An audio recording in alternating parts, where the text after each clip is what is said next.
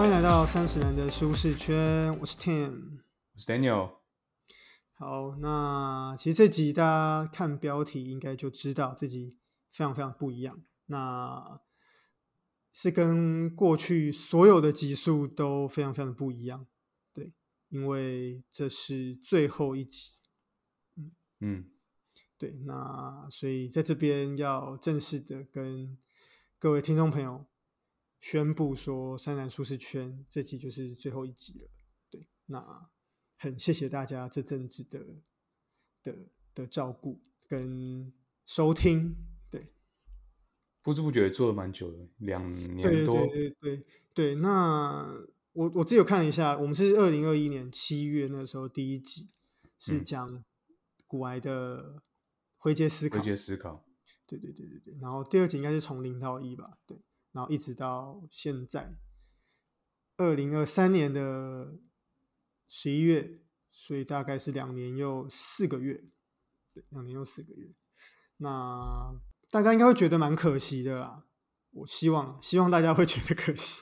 你说会不会有听众觉得说，耶，终于耶，终于停了这样？不是不是。不过其实我跟内容都是觉得啊，其实天下没有不散的宴席啊。其实这个，对啊，也也之前也很多朋友会问说。三十男，这样你们继续如果做到四十岁，是不是要改叫四十男？然后那个时候我们都说就随缘喽，就是做到那个时候再再说。对对对，那嗯，结果哎，三十一男就就就就走到这个暂时画下休止这样子。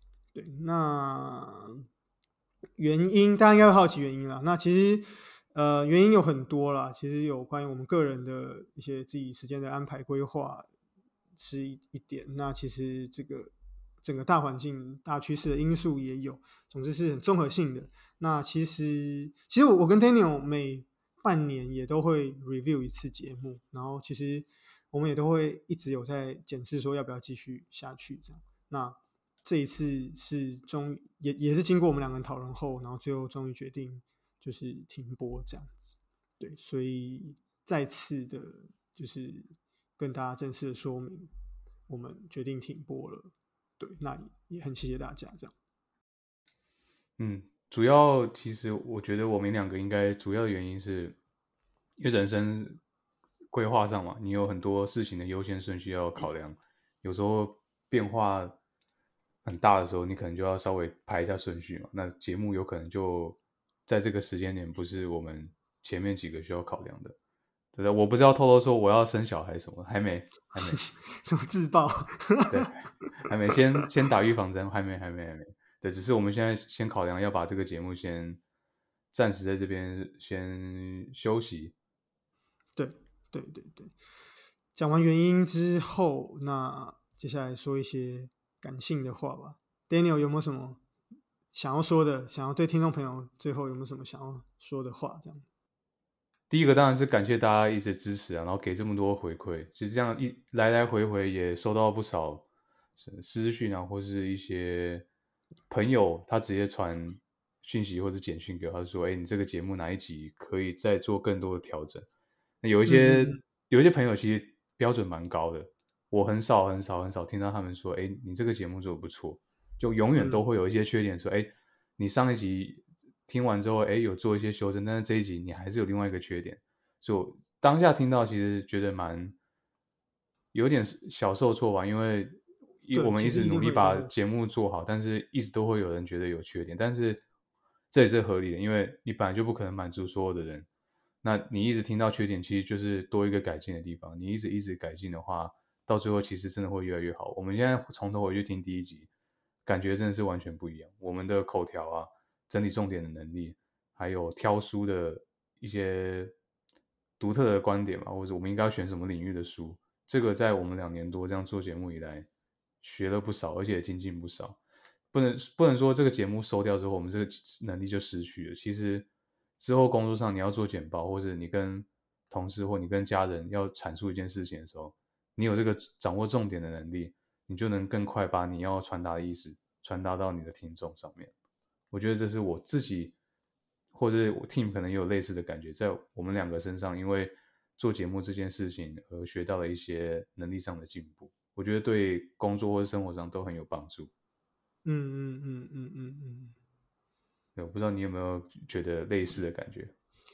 当然有啊。其实我自己我本来就蛮爱讲话的嘛，然后其实在这段时间做节目，然后可以让我畅所欲言，口无遮拦，不到口无遮拦，就是算是我想讲的东西，然后都可以讲到。我自己觉得这段时间真的是还蛮还蛮开心的，对对，真的，因为从我从编辑离开，然后开始做这个节目嘛，所以等于有点像是没有继续做编辑这个工作，但是一样可以继续跟书有关联，所以然后又都可以讲我想讲的书，所以这段时间是真的蛮自由，然后蛮开心的，对，然后对啊，然后其实像丁总刚讲的，听到别人的批呃一些指教，当然自己会有点不甘心或是什么事，这我自我自己也会。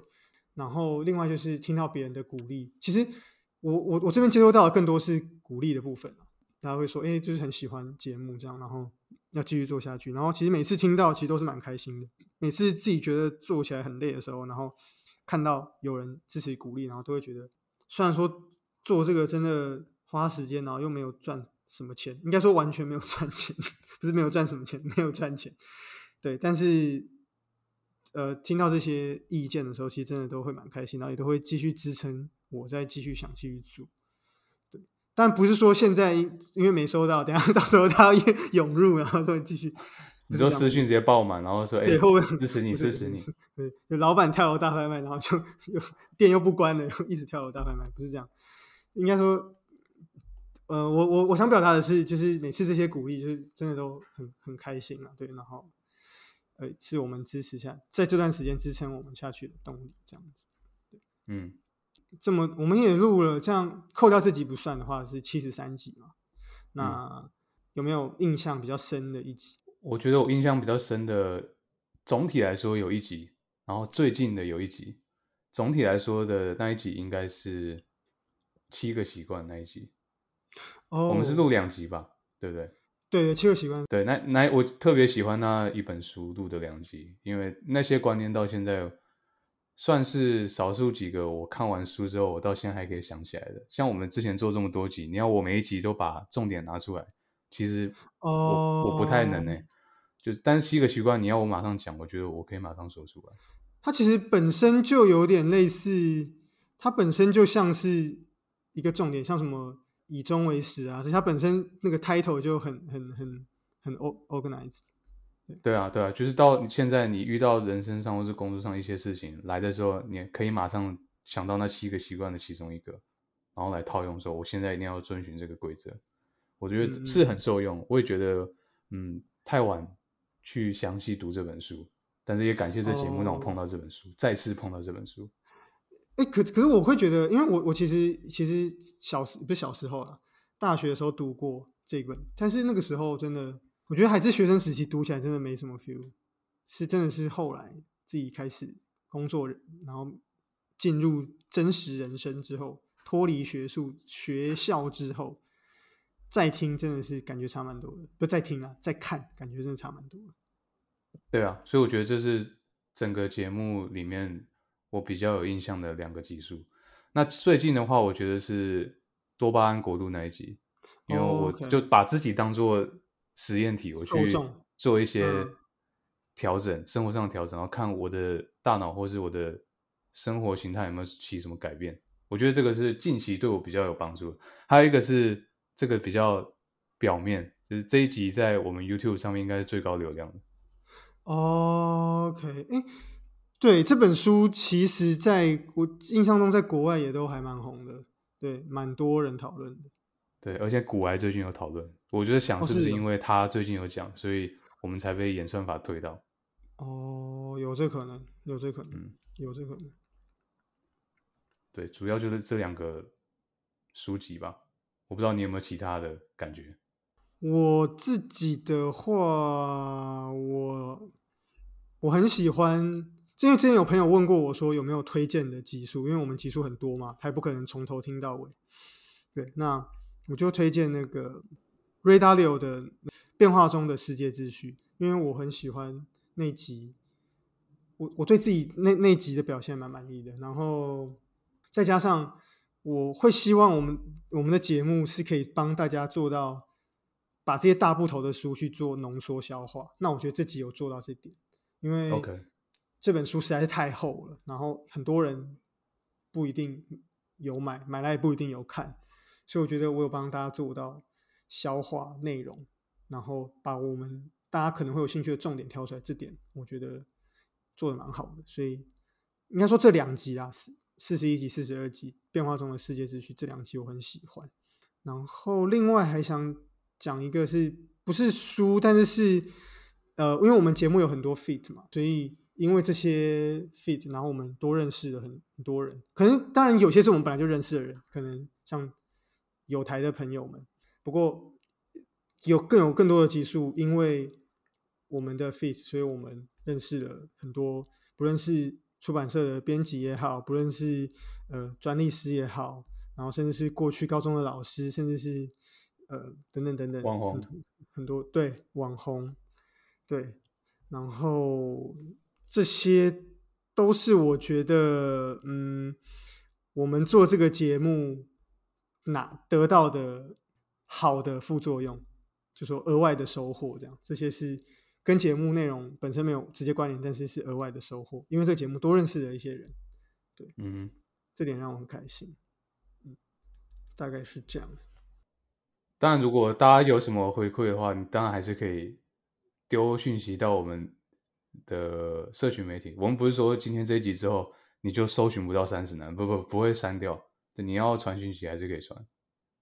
最后，最后也还是再次感谢大家的支持。这阵子这两年多来的支持，真的，其实如果人可以活八十年的话，两年就是大概三 percent，差不多有有三大概三 percent。对啊，其对实也是有一定的分量。那很谢谢大家。好，那本期节目就到这边啦。那如果喜欢我们的听友，欢迎到 Apple Podcast 给我们五星评价。如果大家还是愿意的话，当然非常的欢迎。那另外也欢迎到 IG，然后 Facebook、YouTube 给我们留言，我们也都还是会看。那闪闪的舒适圈，我们就未来有机会再相见啦，拜拜。拜拜。